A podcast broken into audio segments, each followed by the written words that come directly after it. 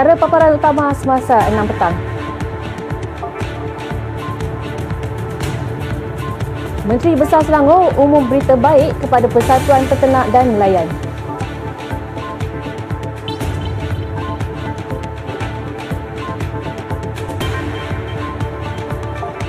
Belanjawan Selangor dijangka akan dibentang November depan.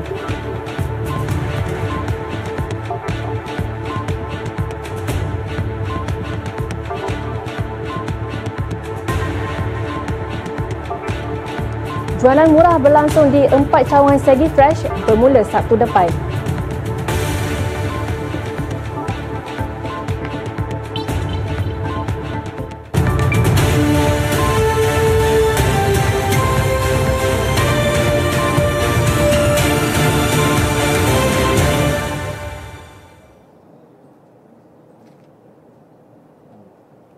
Assalamualaikum dan salam sejahtera.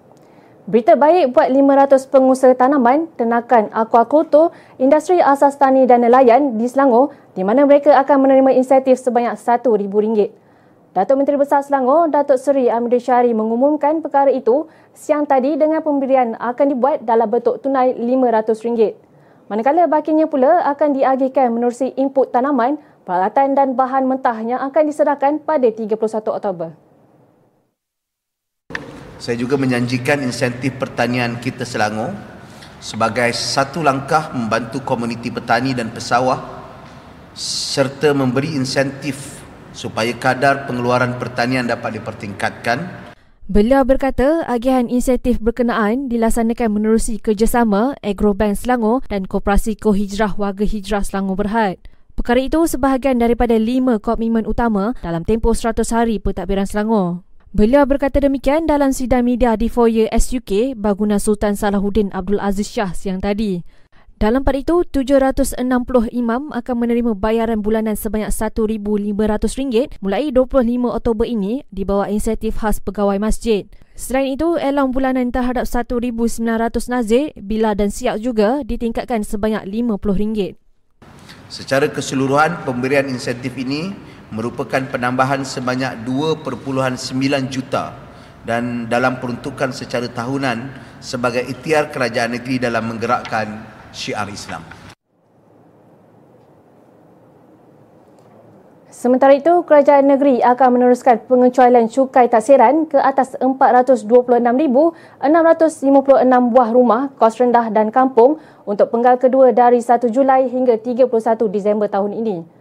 Datuk Menteri Besar Datuk Seri Amir Syahri berkata, keputusan komitmen utama kerajaan dalam tempoh 100 hari pentadbiran melibatkan implikasi kewangan 29.415 juta ringgit kepada semua pihak berkuasa tempatan. Di seluruh negeri Selangor untuk tempoh penggal kedua tahun ini iaitu mulai Julai 2023 sehingga 31 Disember 2023 dengan implikasi kewangan sebanyak 29.415 juta ringgit Malaysia ataupun dengan lebih tepat 29 juta 415,672 ringgit dan 52 sen kepada semua pihak-pihak berkuasa tempatan di negeri Selangor. Tambahnya, bantuan secara bersasar itu diharap dapat meningkatkan pendapatan boleh guna bagi golongan yang memerlukan serta mengurangkan kos sara hidup. Untuk rekod, pengecualian cukai taksiran bagi rumah kampung dan kos rendah diperkenal pentadbiran negeri setiap tahun sejak 2016. Hampir semua pihak berkuasa tempatan PBT Selangor serta agensi terlibat sudah siap siaga setiap aset serta latihan simulasi jika negeri itu dilanda bencana. Datuk Menteri Besar Datuk Seri Amir Syahri berkata, tindakan itu dibuat sebagai persediaan menghadapi monsun timur laut yang boleh mendatangkan risiko banjir. Hampir semua pihak berkuasa tempatan kita telah uh, siap siagakan terutamanya dalam kesediaan aset dan juga simulasi. Dan uh, saya juga telah mengarahkan YB Najwan untuk uh, berbincang balik ataupun uh, refresh balik dengan pihak bomber terutamanya dalam penyediaan sukarelawan surf ataupun hikmat uh, dalam uh, uh, menangani banjir sebagaimana yang telah kita lakukan pada penggal yang lepas. Beliau telah mengarahkan PBT serta agensi berkaitan untuk segera membersihkan kolam takungan, saliran parit dan longkang terutamanya di kawasan berisiko tinggi banjir bagi membolehkan sistem saliran air berfungsi secara optimum. Jadi proses-proses pembersihan dan juga uh, program-program tebatan banjir dapat kita lengkapkan sebaik mungkin sebelum akhir bulan 11 terutama saliran-saliran di pihak PBT yang mungkin berlaku blok ataupun mungkin berlaku sekatan-sekatan tertentu yang memungkinkan berlaku banjir sebagaimana kejadian-kejadian sebelum ini khususnya pada musim bulan 10, 11, 12, 1 dan 2 kerana pada musim ini dianggap sebagai musim peralihan monsun timur laut yang biasanya membawa musim tengkujuh dan mungkin boleh menyebabkan insiden banjir di kawasan-kawasan hotspot kita. Belanjawan Selangor 2024 dijadual akan dibentang dalam sidang Dewan Negeri Selangor pertengahan bulan depan. Datuk Menteri Besar Datuk Seri Amir Syahri berkata, pentadbiran negeri sedang menunggu perkenan, perkenan Duli Yang Maha Mulia Sultan Selangor, Sultan Syarafuddin Idris Shah Al-Haj berhubung perkara itu. Pertengahan bulan November kita akan adakan sesi bajet negeri Selangor, insyaAllah. Kita tunggu perkenan tuanku dulu. Yalah, memanglah sidang dun bajet sekali lah.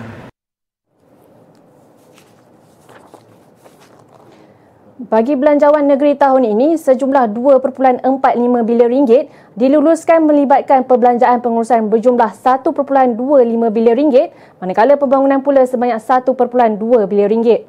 Perdana Menteri Datuk Seri Anwar Ibrahim dijadual membentang belanjawan Persekutuan 2024 pada 13 Oktober di Parlimen.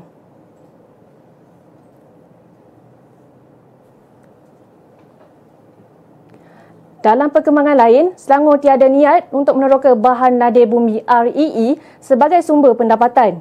Ini kerana dasar kerajaan negeri adalah konsisten sejak 2017 untuk tidak menerokai bahan mentah berkenaan walaupun kerajaan persekutuan kini membenarkan kerajaan negeri membuat penerokaan awal REE. Kita belum ada minat dan niat untuk menerokai nadir bumi. Tapi apa hal pun, SOP kita kena buat kalau kita nak teroka apatah lagi sekarang teroka pun tidak sudah pasti yang berlaku kalau ada sebarang cubaan kita akan ambil tindakan yang sewajarnya uh, dan juga tidakkan sepatutnya. Setakat ni negeri Selangor belum ada keputusan ataupun tidak lagi berminat untuk menerokai nadir bumi sebagai sumber uh, sumber uh, sumber pendapatan. Walaupun kita dimaklumkan terdapat unsur-unsur nadir bumi terdapat di negeri Selangor. Memetik laporan berita harian, Menteri Sumber Asli Alam Sekitar dan Perubahan Iklim, Ni Nazmi Ni Ahmad berkata, kebenaran untuk kerajaan negeri membuat penerokaan awal REE berdasarkan prosedur operasi standard SOP sedia ada untuk pelombangan pelombangan nadir bumi dan mendira diputuskan dalam mesyuarat pertama Jawatan Kuasa Penyelarasan Pembangunan Industri Mineral yang berlangsung semalam. Menariknya, Masjid Sultan Salahuddin Abdul Aziz Shah Cetusan ilham Sultan Salahuddin Abdul Aziz Shah Al-Haj turut digelar Masjid Biru atau Masjid Negeri. Lampu chandelier di pintu masuk utama direka sendiri baginda malah turut menyumbang elang 4 bulan kepada masjid. Kos pembinaan sekitar 160 juta mengambil masa 12 tahun siap sepenuhnya pada Mac 1988. Kutubah solat Jumaat pertama dibaca pada 4 Disember 1987 sehari selepas pembukaan masjid. Dianggap binaan terindah Selangor menjadi masjid terbesar di Malaysia menempatkan 12,600 jemaah pada suatu masa. Kubahnya, kubah terbesar di dunia. Ukiran mimbar dilakukan oleh pengukir tempatan bermotifkan corak masjid-masjid lama di Malaysia. Struktur binaan masjid berkonsepkan reka bentuk tradisi Islam dan Asia Barat, India berserta ciri binaan Melayu asli. Inilah Popet Seminit Selangor TV. Salutes!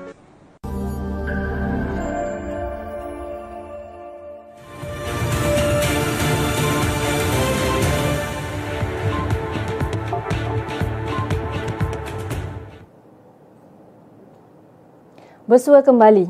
Lembaga Urus Air Selangor Luas memantau tiga lembangan sungai melibatkan Sungai Kelang, Sungai Selangor dan Sungai Langat semalam bagi memastikan tiada pencemaran berlaku.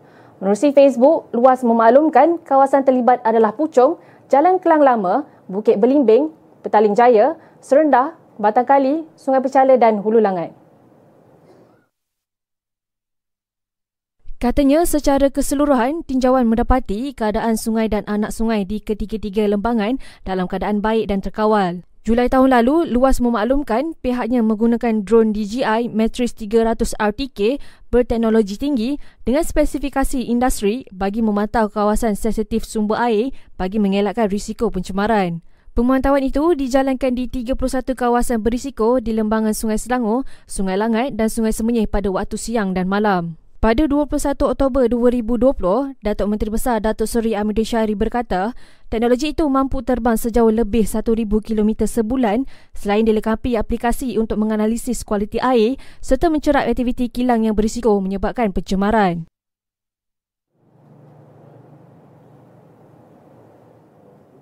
Mahkamah Session Selayang hari ini menetapkan 12 hari bermula 18 Januari tahun depan untuk pembicaraan kes Menteri Besar Kedah Datuk Seri Muhammad Sanusi Makno yang menghadapi dua pertuduhan mengasut berhubung isu pelantikan Menteri Besar Selangor dan penubuhan kerajaan perpaduan dalam satu ceramah politik pada Julai lepas.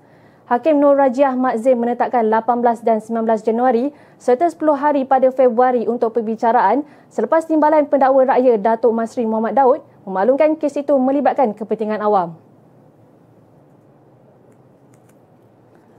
Peguam Awang Amarda Jaya, Awang Mahmud yang mewakili Muhammad Sanusi berkata, pihaknya mengakui kes anak guamnya adalah kes berprofil tinggi namun pembelaan pemohon agar kes tersebut dibicarakan bermula Januari tahun depan. Terdahulu, Masri memberitahu mahkamah bahawa terdapat pindaan Berhubung dua pertuduhan dihadapi Muhammad Sanusi dan memohon supaya pertuduhan itu dibacakan dan dibicarakan bersama kerana ia membabitkan kejadian dan saksi sama. Pindaan itu membabitkan perubahan pada seksyen pertuduhan kerana sebelum ini Muhammad Sanusi didakwa mengikut seksyen 4 kurungan 1 kurungan A atas hasutan 1948 namun dipindah kepada seksyen 4 kurungan 1 kurungan B atas sama.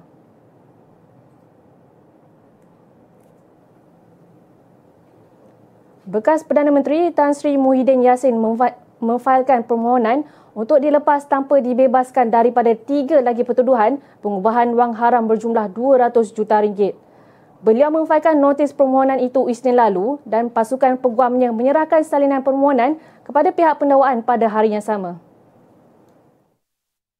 Presiden Bersatu itu turut berdepan dua pertuduhan menerima wang hasil aktiviti haram berjumlah 195 juta ringgit daripada buhari equity Sundian Berhad yang dimasukkan ke dalam akaun CIMB Bank milik Bersatu. Beliau didakwa melakukan perbuatan itu di CIMB Bank Cawangan Menara KL Jalan Stesen Sentra di Ibu Negara antara 25 Februari 2021 dan 16 Julai 2021 serta 8 Februari dan 8 Julai 2022. Ahli Parlimen Pagut itu juga didakwa di Mahkamah Seksyen Shah Alam pada 13 Mac lepas terhadap satu pertuduhan menerima wang hasil aktiviti haram berjumlah 5 juta ringgit. 15 Ogos lalu, Mahkamah Tinggi melepas dan membebaskan beliau selepas membenarkan permohonannya membatalkan empat tuduhan salah guna kuasa berkaitan program Jana Wibawa bagi parti bersatu berjumlah 232.5 juta ringgit. Pihak pendakwaan memfailkan notis rayuan di Mahkamah Rayuan pada hari sama terhadap keputusan itu dan pendengaran rayuan tersebut ditetapkan pada 28 dan 29 Februari 2024.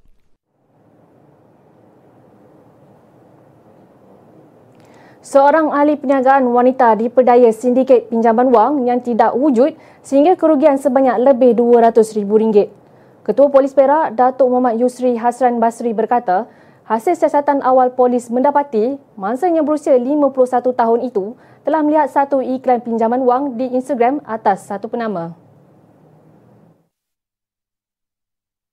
Menurut beliau, sejak 11 hingga 16 September lepas, mangsa telah melakukan sebanyak 25 transaksi pembayaran kepada 16 akaun bank yang berbeza dengan jumlah keseluruhan sebanyak RM100,020 seperti mana yang telah diarahkan suspek.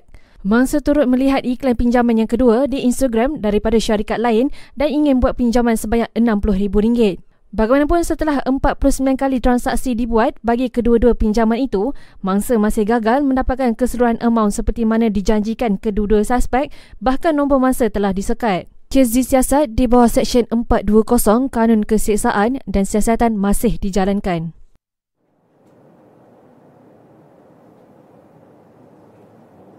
Jualan Isah Ramah JER Kendalian Perbadanan Kemajuan Pertanian Selangor PKPS akan berlangsung di empat cawangan Pasar Raya Segi Fresh setiap minggu mulai Sabtu ini.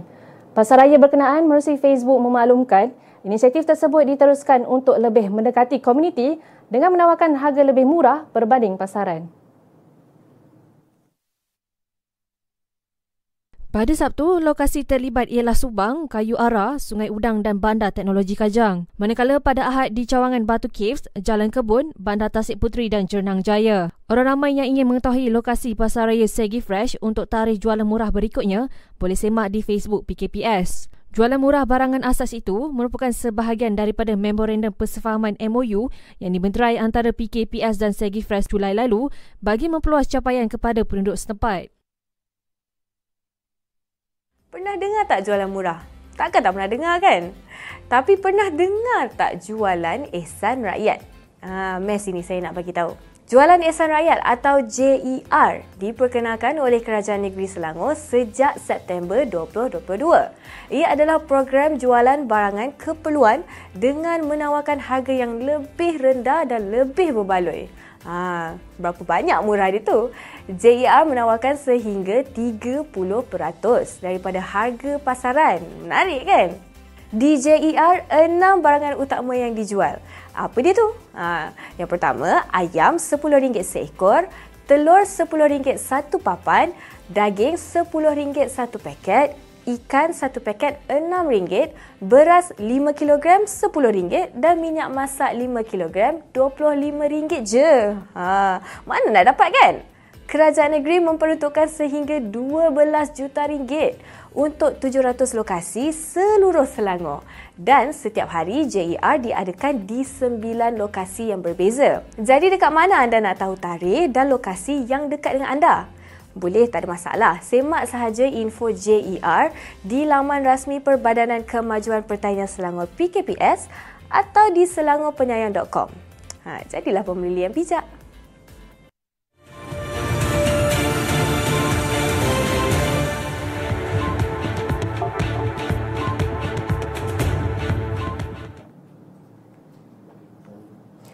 Sekolah Kebangsaan SK Seksyen 20 Shah Alam menewaskan SK Taman Alam Megah 2-0 pada perlawanan akhir sekaligus dinobatkan sebagai juara Piala Raja Muda Selangor 2023. Dalam aksi sengit di padang latihan Persatuan Bola Sepak Selangor FAS itu semalam, SK Seksyen 20 ternyata lebih unggul menerusi sepakan gol Muhammad Naz Haizal Kusyari Muhammad Nazri dan Afif Ikwan Muhammad Zuhdi bagi mengesahkan kemenangan. Ya, saya mengharapkan agar sekolah-sekolah di seluruh Selangor, sekolah rendah seluruh Selangor akan bersedia kerana tahun depan kita akan mula lebih awal. Sebab apa ni pertandingan melibatkan sekolah-sekolah seluruh negeri Selangor, bilangannya sangat besar. Selaku juara, SK Section 20 membawa pulang hadiah wang tunai RM4,000, piala, pingat serta sijil yang disampaikan Timbalan Ketua Pegawai Eksekutif Kewangan dan Perkhidmatan Korporat Kumpulan Perangsang Selangor KPS Berhad, Susila Khairuddin. SK Taman Alam Megah muncul naik juara membawa pulang RM3,000 manakala SK Puchong dan SK Seri Selangor yang menduduki tempat ketiga dan keempat masing-masing menerima RM2,000 dan RM1,000 berserta pingat dan sijil. Dalam pada itu, pengerusi jawatan kuasa kejohanan Datuk Imran Kadir berkata, kejohanan Piala Raja Muda Selangor itu lebih hebat musim depan apabila akan melibatkan semua daerah negeri Selangor.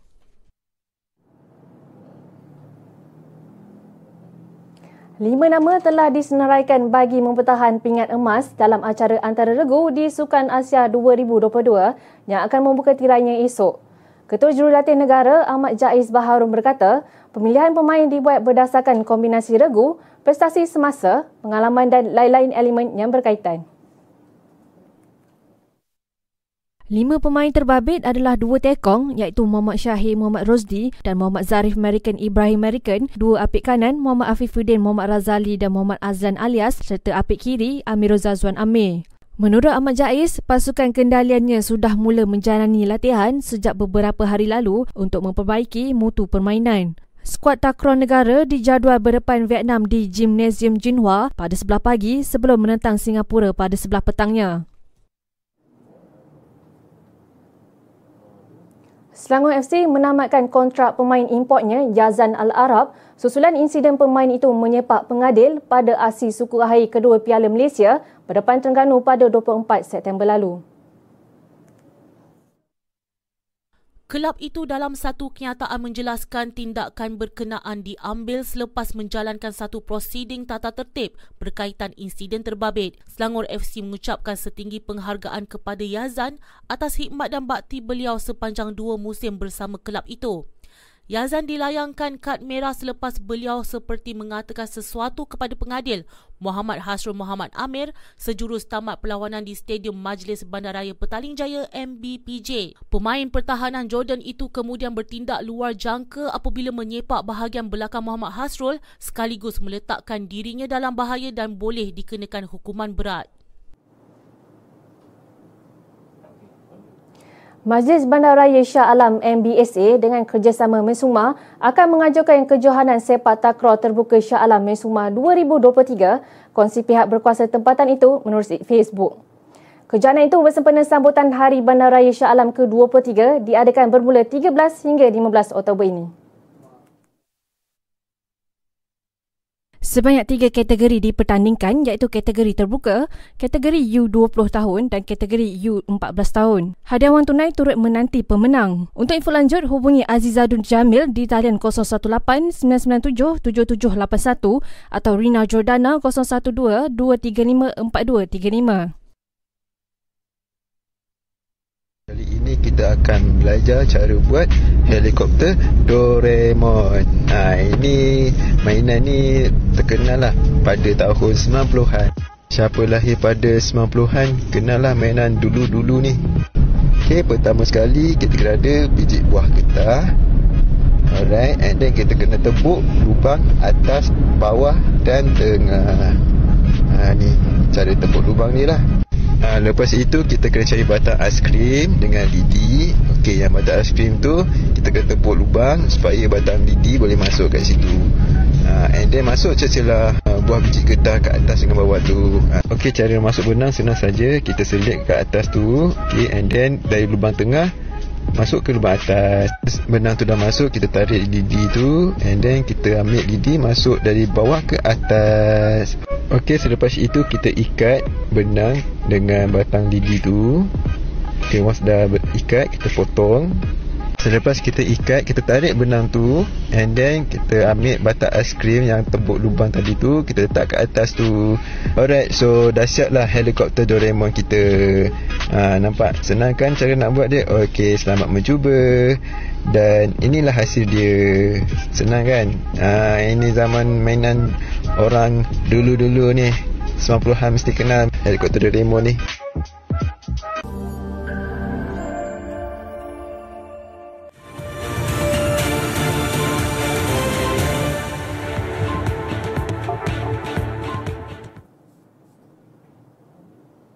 Kita ke perkembangan antarabangsa.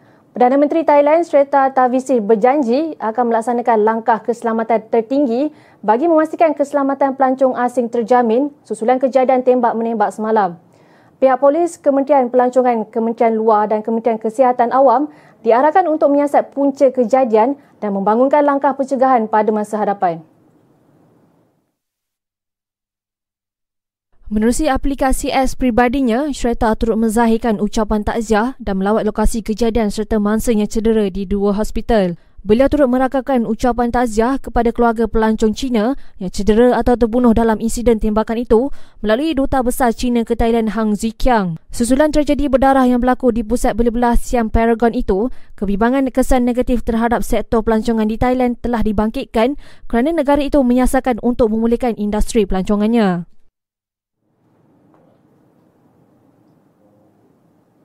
Remaja lelaki berusia 14 tahun yang terlibat dalam insiden tembakan rambang di Siam Paragon Mall di Syaki mempunyai masalah kesihatan mental. Ketua Polis Thailand Tok Sak Suk Vimol berkata, suspek merupakan remaja lelaki bawah umur telah ditahan semalam bagi siasatan, bagi siasatan motif kejadian.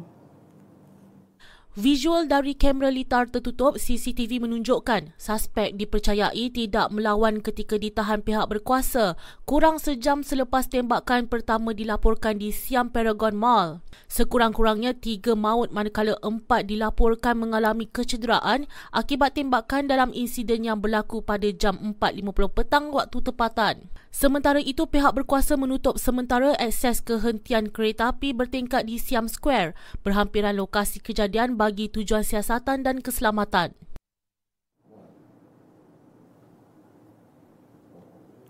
Sementara itu, Tengku Mahkota Johor TMJ, Tengku Ismail Sultan Ibrahim turut berkongsi detik cemas ketika kejadian tembak-menembak itu semalam.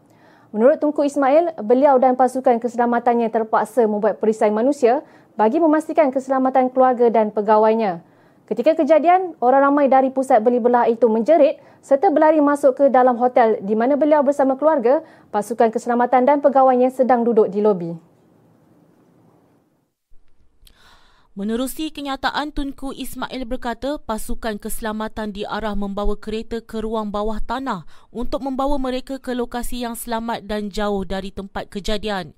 Baginda dan pasukan bergerak menuju ke kedutaan Singapura selepas menghubungi Konsul Jeneral Singapura di Johor. Tunku Ismail turut menghubungi Perdana Menteri Datuk Seri Anwar Ibrahim dan Menteri Pertahanan Datuk Seri Muhammad Hassan untuk memaklumkan perkara yang berlaku selepas selamat berada di kedutaan dan duta besar Malaysia turut berada bersama mereka. Meskipun terlepas menonton perlawanan bola sepak membabitkan pasukan Johor Darul Takzim JDT, baginda bersyukur keluarga dan pasukannya selamat sambil menyifatkan kejadian itu sebagai pengalaman buruk pernah dilaluinya. Menerusi ciapan di X pada jam 3.22 pagi tadi, Tunku Ismail menyatakan mereka selamat mendarat di Johor.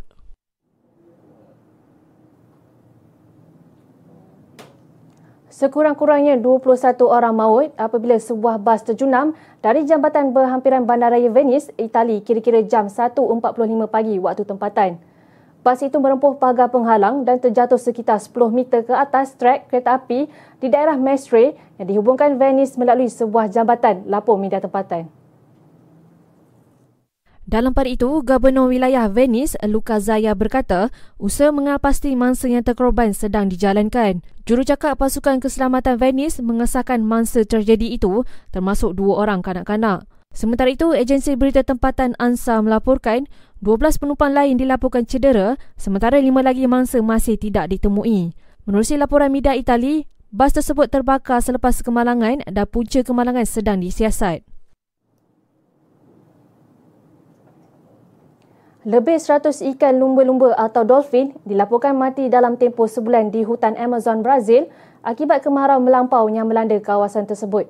Kejadian itu menimbulkan kebimbangan pihak berkuasa dan penyelidik terhadap ekosistem alam di Amazon yang semakin terancam. Badan Penyelidikan di bawah Kementerian Sains, Teknologi dan Inovasi Brazil, Institut Mamirawa melaporkan sebelum ini ribuan ikan lumba-lumba ditemui mati dalam keadaan yang sama. Pihaknya berkata suhu air yang mencecah 39 darjah Celsius di beberapa kawasan menjadi punca utama kematian dolphin. Menurut penyelidik mamalia berkenaan, media Mamontel menjelaskan perkara tersebut tidak pernah berlaku dalam tempoh 30 tahun. Tambah beliau, jumlah kematian tersebut menyamai 5 hingga 10% daripada populasi dua spesies lumba-lumba air tawar di Danau Tefe.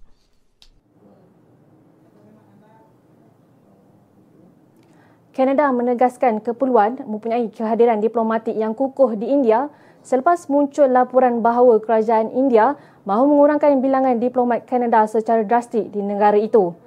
Tindakan India dilaporkan diambil ketika ketegangan Kanada-India berterusan susulan kes pembunuhan seorang aktivis Sikh di pinggir bandar Vancouver dan didakwa didalangi ejen India.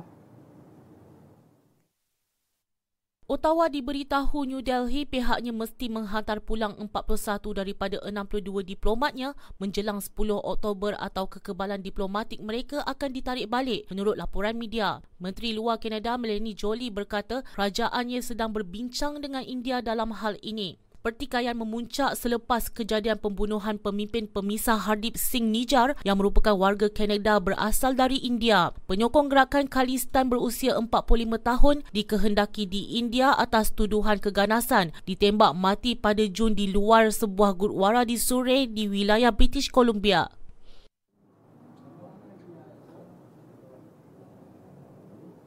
Sekian semasa 6 petang bersama saya Ufairah Tamizi. Terus ikuti perkembangan dalam dan luar negara dengan layari platform digital kami melalui carian media Selangor dan Selangor TV. Assalamualaikum dan salam hormat.